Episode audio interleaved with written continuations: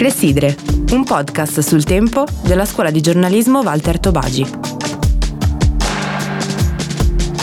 Episodio 5. Memoria corta. A cura di Francesco Crippa, Matteo Gentili, Valentina Romagnoli.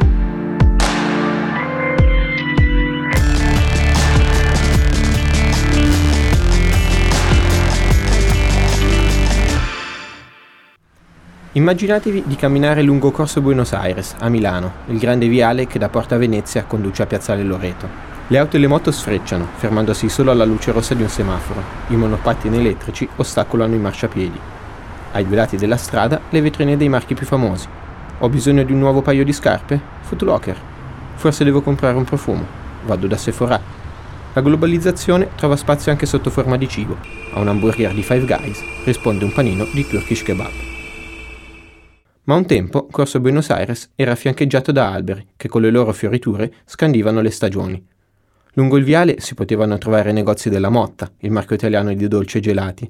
C'era anche il vecchio cinema Astor, chiuso per sempre nel 2009. E là, quando le strade erano ancora sgombre di macchine e altri mezzi, passava il tram. Oggi in Piazzale Loreto il vecchio distributore di benzina Esso non esiste più ma è proprio a quella pensilina che all'alba di un giorno di primavera del 1945 è stato appeso il corpo dell'uomo simbolo del fascismo, Benito Mussolini, e accanto a lui l'amante Clara Petacci e altri 16 gerarchi fascisti. Era il 29 aprile. Quel giorno mio nonno era andato a prendere mio padre a scuola, in Viale Romagna, la strada che da Piazzale Susa porta al Politecnico. Mio padre era del 1936, allora aveva nove anni. Mio nonno invece era nato alla fine dell'Ottocento e aveva fatto la prima guerra mondiale al fronte. Era un uomo d'altri tempi, con idee d'altri tempi.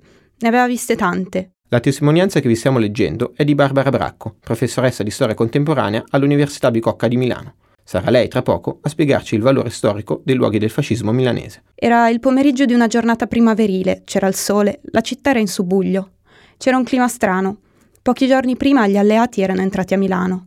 Era la fine della guerra, ma c'era ancora tanta, tanta rabbia.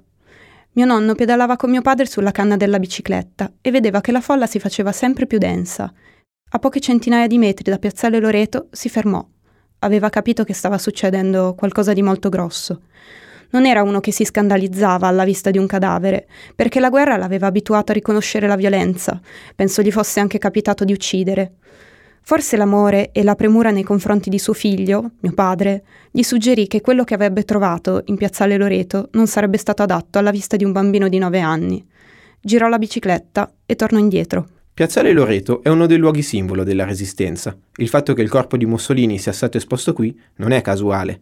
Circa un anno prima, nell'agosto del 1944, 15 partigiani erano stati fucilati proprio in questa piazza. Esporvi il corpo del duce quindi fu una sorta di vendetta simbolica e al tempo stesso un tentativo di chiudere i conti con l'esperienza del fascismo.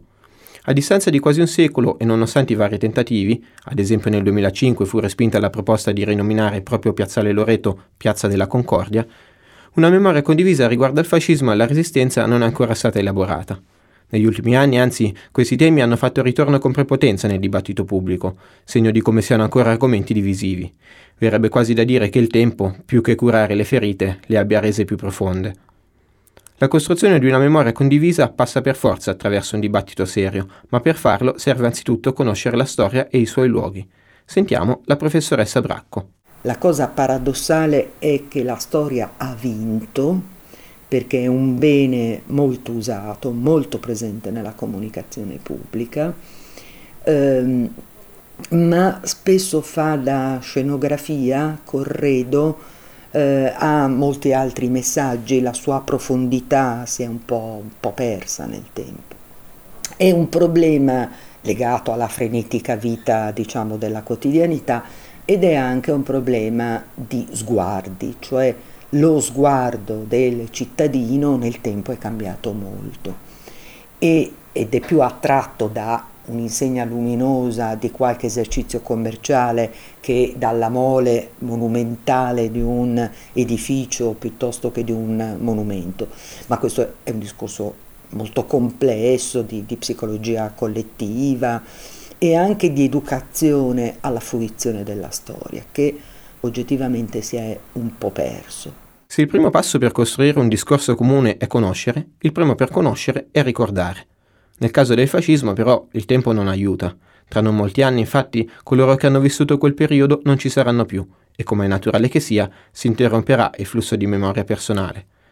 Racconti come quello della signora Carla, che nel 1945 era una bambina, non si potranno più ascoltare in prima persona. Io abitavo in via Marsala e c'era la Martesana, una parte della Martesana scoperta che convogliava con la via San Marco. Quando arrivavano questo, le sirene si andava eh, in, che mi sembra che era via Marsala al 4, lì c'era prima del portone un arco, praticamente ci si metteva tutti lì sotto. Se non si faceva in tempo andare in cantina, quello era il nostro rifugio. Mi ricordo benissimo che non so, la nostra zona lì, Porta Garibaldi, era stata bombardata a tutto spiano e quella volta, una delle tantissime volte, siamo, la casa è caduta e siamo stati tirati fuori fortunatamente dai soldati che ci hanno salvato. E infatti siamo rimasti senza casa, poi sono andata via un po' di mesi perché così loro eh, si arrangiavano a, a Milano come potevano perché la casa non c'era più.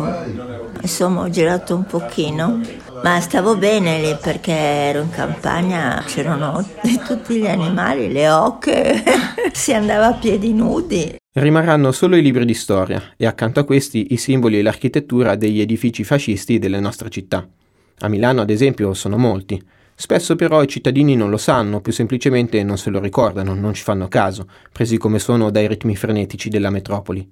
Una valorizzazione di questi luoghi, della loro storia e della loro importanza per la nostra storia potrebbe favorire una maggiore conoscenza. Prima di tutto non va dimenticato che questa è una città che ha rappresentato l'alfa e l'omega dell'esperienza fascista. Qui nasce il movimento del, eh, fondato da Benito Mussolini e qui lo stesso capo del fascismo, Piazzale Loreto, troverà diciamo, la sua ultima tragica eh, pagina di storia. Quindi sì, i luoghi sono tanti e sono ancora molto ben visibili. Il vero problema è rappresentato dal fatto che sono passati ormai quasi 80 anni dalla fine della seconda guerra mondiale, eh, molti cittadini e molti turisti ormai passano accanto a questi segni, questi, eh, queste tracce del passato regime senza alcuna consapevolezza, perché ormai sono parte di un panorama, di un orizzonte, di un paesaggio quasi metastorico, no? non c'è quasi più nessuna differenza. Secondo me è fondamentale contestualizzare questi luoghi eh, non c'è bisogno di un'opera di stigmatizzazione storica, no? eh, mettere una targa non aggiunge molto, se non quello di eh, richiamare nella mente del visitatore o del turista la genesi di un luogo e come quel luogo si sia, si sia trasformato nel tempo. Dai tempi del fascismo le città italiane sono molto cambiate. Molti sedi del passato regime sono state riconvertite a luoghi della cittadinanza democratica di segno completamente opposto. Alla fine della guerra, infatti, la naturale ventata iconoclassa che si verifica quando un regime crolla non si è tradotta in un colpo di spugna. Le amministrazioni locali e il governo nazionale fecero un'opera intelligente. Nel caso di Milano vennero eliminate solo le titolazioni direttamente riconducibili a Mussolini, alla sua famiglia o al fascismo. Così Corso del Littorio è diventato Corso Matteotti. Piazza Martiri Fascisti, Piazza Bruno Buozzi, che per intenderci è quella dove oggi c'è Giannasi. Piazza Giovinezza invece è tornata a essere Piazza dei Mercanti. Altri luoghi, costruiti durante il ventennio, hanno mantenuto la loro funzione, ma sono stati investiti da un'opera di pulizia dei segni del regime. È il caso ad esempio del Tribunale, come ci ha spiegato Silvia Galasso, guida turistica professionista. Dopo eh, la seconda guerra mondiale c'è proprio un intervento abbastanza a tappeto nelle città, a Milano in particolare. Ovvio che ci sono dei luoghi dove è fondamentale che il, il, la simbologia fascista non si veda, quindi qui a Milano il simbolo evidente è il Palazzo di Giustizia, lì proprio ogni piccolo particolare che poteva risultare vicino a un fascio littorio viene abraso. Eh, altre, altri luoghi, forse perché si nota semplicemente di meno, eh, eh, perché le decorazioni sono grandi o perché magari sono posti molto in alto, sono sopravvissute, forse anche un po' per, eh, come dire, dimenticanza in alcuni casi.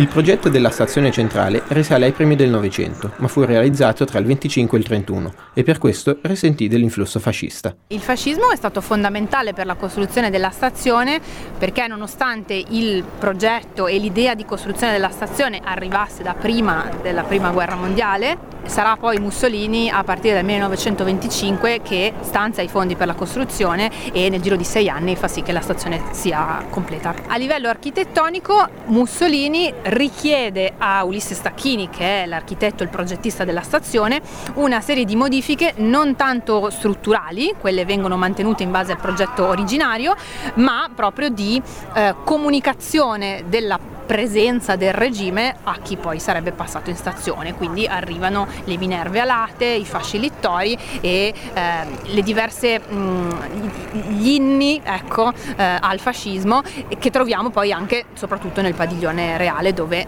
la, la casata Savoia viene affiancata alla presenza del fascismo. Camminando attorno e all'interno della stazione, dove un tempo si fermavano le carrozze e oggi ci sono temporary shop e cartelloni pubblicitari, Alzando lo sguardo dai piedi e dalle valigie si può vedere di tanto in tanto un fascio littorio, oppure un bassorilievo richiamante i fassi della Roma antica tanto cari al regime.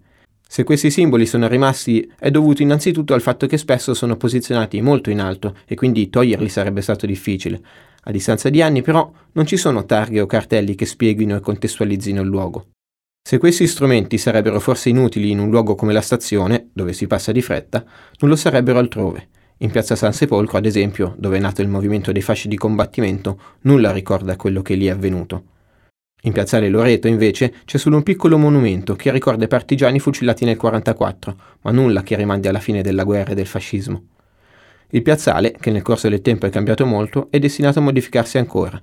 I lavori inizieranno in autunno e quello che oggi è un importante snodo del traffico diventerà una piazza su due livelli, un luogo più verde e vivibile, con spazi pedonali e un nuovo tratto di pista ciclabile e chissà cosa sarà di quel piccolo monumento. Nulla eterno. E io penso, lo storico si misura sempre con la dimensione del tempo, no? Cosa sarà tra 50 anni? Eh, come si farà a ricordare una storia che a quel punto avrà più di 100 anni? Forse attivando diciamo, canali, linguaggi, eh, modi di raccontare eh, diversi, tra 50 anni probabilmente avremo degli strumenti oggi inimmaginabili, però sì, è un, un esercizio, uno sforzo che, che va fatto con tutti gli strumenti possibili.